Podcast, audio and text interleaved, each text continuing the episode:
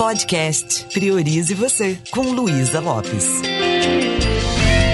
Olá, que bom que você está aqui comigo. Eu conversei um pouquinho com você no episódio anterior sobre sequestro emocional. E me deu vontade de aprofundar um pouquinho e deixar mais algumas dicas de como é importante a gente se perceber quando está mergulhado né, nesse, nesse mar de lembranças, muitas vezes que machucam tanto. Eu estou exatamente nesse momento aqui na casa dos meus pais, no interior de Minas, na cidade de Araújos. E a cuidadora da mamãe foi dar uma volta. Para quem me acompanha já sabe que papai não está mais com a gente.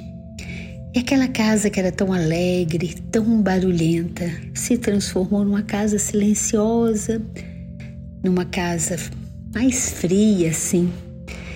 E de repente eu me vi também olhando para a mamãe, né, tão, tão quietinha, tomada pelo Alzheimer eu conversando, mas ela não respondendo nada.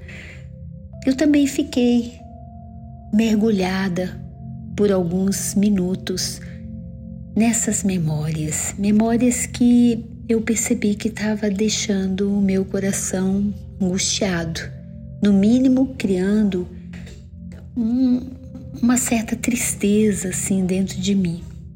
E quando eu me vi assim, eu comecei a usar alguns exercícios que eu ensino para os alunos e eu vou passar um pouquinho disso para você também.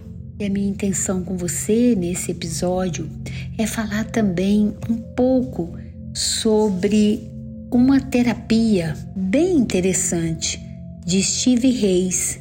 Ele desenvolveu a terapia é, de aceitação e compromisso um psicólogo comportamental que trouxe ferramentas bem simples para a gente lidar com os desafios. E é algo ainda considerado bem novo, né? Porque foi isso foi criado, ele estruturou essa essa terapia é baseado nos desafios do século 21, porque ele percebeu que está muito, muito comum nos dias atuais as pessoas ficarem mergulhadas, afogadas em lembranças e às vezes lembranças muito dolorosas. Entender que nós passamos por dificuldades, entender que nós somos sequestrados sim, muitas vezes para reviver situações, traumas, perdas. Tudo bem, isso faz parte. Mas o que não é legal é a gente ser invadido por uma emoção de raiva ou de tristeza e de alguma forma isso tomar conta da gente e a gente não perceber que nós podemos mudar isso. Quando a gente permite que a tristeza, a raiva, mágoa, ressentimento, medo, que esses sentimentos façam ninho no coração da gente, aí a gente está com um desafio muito grande. Eu não sei se você já se sentiu assim. É, na terapia da aceitação e compromisso, é, o Reis ele chama isso de fusão. É quando eu me misturo com a dor, eu me misturo com a mágoa. É como se a mente estivesse tão encharcada de lembranças que a gente não percebe que uma coisa é aquilo que eu estou pensando, aquilo que eu estou sentindo, e outra coisa é eu achar que eu sou o que eu penso e o que eu sinto. Então, às vezes, nós ficamos extremamente associados. Eu gosto de usar essa metáfora da gente imaginar que o nosso corpo é como se fosse uma pousada. E os pensamentos, sentimentos, eles vêm nos visitar, mas eles não são a pousada, ou seja, eles podem ficar de aluguel um tempo, mas o dono da pousada somos nós. O dono da pousada é a nossa consciência, E a partir do momento que a gente consegue separar, a gente tem maior discernimento e sabedoria. Na programação neurolinguística, na PNL, nós chamamos isso de posições perceptivas. Ou seja, ao invés de eu ficar dentro da situação na primeira posição, sentindo o que eu estou sentindo, eu posso me colocar na segunda, na terceira posição. Eu posso me observar, eu posso olhar para mim e posso até colocar uma lente para olhar para mim com mais compaixão e aprender a, a separar, né? Isso que esse psicólogo Reis chama de fusão, eu posso aprender a, a criar essa essa separação, a ver, peraí, esses são meus pensamentos, mas isso não sou eu. Às vezes a gente tem que dar um surto de lucidez naquilo que a gente está pensando. Não sei se já aconteceu com você. Você fica, a gente fica mergulhado naqueles pensamentos, como eu estava ali na, na história do papai, da mamãe, do jeito que tá. E aí eu falei: peraí, peraí, olha, olha o que, que eu tô fazendo. Tô tendo o privilégio de estar tá aqui na minha terra. Vou dar um curso de PNL aqui pela primeira vez. É, mamãe tá bem, não tá sentindo dor, é o processo dela. Então eu começo a fazer essa terapia da aceitação. E, e, assumo também o compromisso de assumir, de ter mais responsabilidade sobre os meus pensamentos, porque existe uma diferença entre ter pensamentos e ser possuídos por ele. Se eu sou possuída pelos meus pensamentos, eu não consigo é, gerenciar nada. Eu fico à mercê deles. Talvez você já se sentiu assim, né? Refém emocional refém mental. Na PNL a gente trata muito isso, né? Separar quem sou eu, o que, o que é aquilo que eu faço, qual é a minha identidade, que também não sou eu. E quantas vezes a gente exagera tanto na dose, né? Porque a gente pensa aquilo e pensa de novo. É como se a gente ficasse na mesma playlist e aí a gente é tomado por aquele sentimento. Perceba como é que você está nesse momento. Você consegue olhar para sua mente e se perguntar: peraí, o que, que eu estou sentindo? O que, que realmente aconteceu? É, o que, que eu estou experimentando? Qual foi o gatilho que me fez iniciar esse diálogo interno, essa conversa comigo? Todas as vezes que eu consigo me colocar como um observador desses processos mentais, eu reconecto com a minha força interna. Toda vez que eu estou sofrendo com uma situação, muitas vezes eu me misturo com aquilo. Eu acho que eu sou o problema ao invés de pensar eu estou experimentando essa, essa situação, eu, tô, eu estou com esse problema. Então isso vai aumentando a angústia, isso nos adoece mesmo. E existe algo em nós que vai muito além dos nossos padrões de pensamentos, dos nossos sentimentos, vai além das nossas crenças. E esse diálogo interno que às vezes a gente nem sabe que está alimentando, que muitas vezes nos invalida, essa forma que a gente tem tão rígida da gente conversar com a gente mesmo, às vezes isso vai tirando toda a nossa alegria de viver, vai minando a nossa criatividade e a nossa força. E uma dica que eu quero deixar aqui é você interromper essa conversa incessante que te faz tão mal. E uma pergunta que eu sempre sugiro para os meus alunos é, é pessoa se observar e se perguntar: o que, que esse jeito de pensar está fazendo comigo? O que, que a sua forma de falar faz com você? Tudo tem um impacto no nosso mundo interno. Quando a gente fala assim, ah, a pessoa, a pessoa perdeu a consciência, a pessoa saiu do eixo. É como se o, o dono da pousada tivesse abandonado toda a parte de de administrar a pousada. Já imaginou? Você chegar numa pousada, as portas estão todas abertas, o dono está em um dos quartos lá conversando com os hóspedes. É mais ou menos assim. É como se os hóspedes, as visitas, fossem os pensamentos e sentimentos.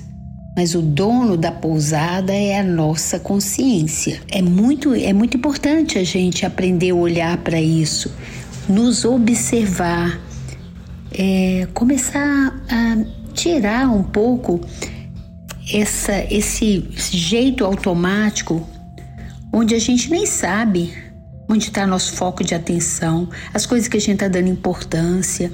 Dê uma olhadinha essa semana. Quais foram os pensamentos que ficaram alojados na sua mente? E o que que isso provocou em você? Será que nós sabemos quais são os pensamentos obsessivos que nós temos? Os comportamentos reativos. É um desafio grande a gente separar o diálogo interno da gente, não é verdade? Porque às vezes a gente nem sabe que a gente está triste porque a gente está grudado num jeito de pensar. E de acordo com essa terapia que eu estou comentando rapidamente aqui, é, a gente se funde com os pensamentos. Quando a gente fala o observador, ele, ele some e tudo se mistura. A gente se transforma em raiva, em mágoa, é, em tristeza e começa a agir através desses sentimentos de forma automática. Recentemente eu vi uma filha experimentando uma raiva, uma cólera da mãe, mas assim de um jeito que a gente olhou e falei: meu Deus, quanta reatividade. E eu que estava acompanhando a família, eu fiquei assim pensando, né? Quanta quanta coisa essa filha está guardando e que, quanto ela precisa é, aprender a ter mais discernimento, a conversar melhor. Porque quando você age através da emoção, você some, a consciência some. Muitas pessoas às vezes têm arrependimentos muito grandes, experimentam muita culpa por não ter tido essa oportunidade ou por não ter aprendido a respirar, a perceber, peraí, eu fiquei com raiva disso que o outro falou. Ah, eu fiquei com raiva porque aconteceu tal coisa. Só você falar eu fiquei com raiva, você sabe que a raiva não é você. E tem pessoas que entram num processo de fúria tão grande que sai quebrando tudo. Presenciou alguém que teve ataque de raiva ou uma pessoa que perdeu completamente a consciência. É algo assustador, não é verdade? E talvez já aconteceu com você em algum momento. E a gente se sente tão possuído ou possuída por alguma lembrança que parece que só existiu aquilo na vida. Quando a gente está trabalhando lá na PNL, cura de traumas, é muito interessante, porque a gente aprende que quando a gente muda literalmente o nosso olhar, a gente acessa outras lembranças. Eu não sei se você que está aí me ouvindo é, conhece sobre EMDR, dessensibilização emocional através dos movimentos oculares. E no módulo da PNL a gente aprende a limpar traumas e na técnica de curar traumas a gente aprende também a movimentar os olhos, a tirar a atenção fixada daquilo que está tornando a, aquela dor ainda maior.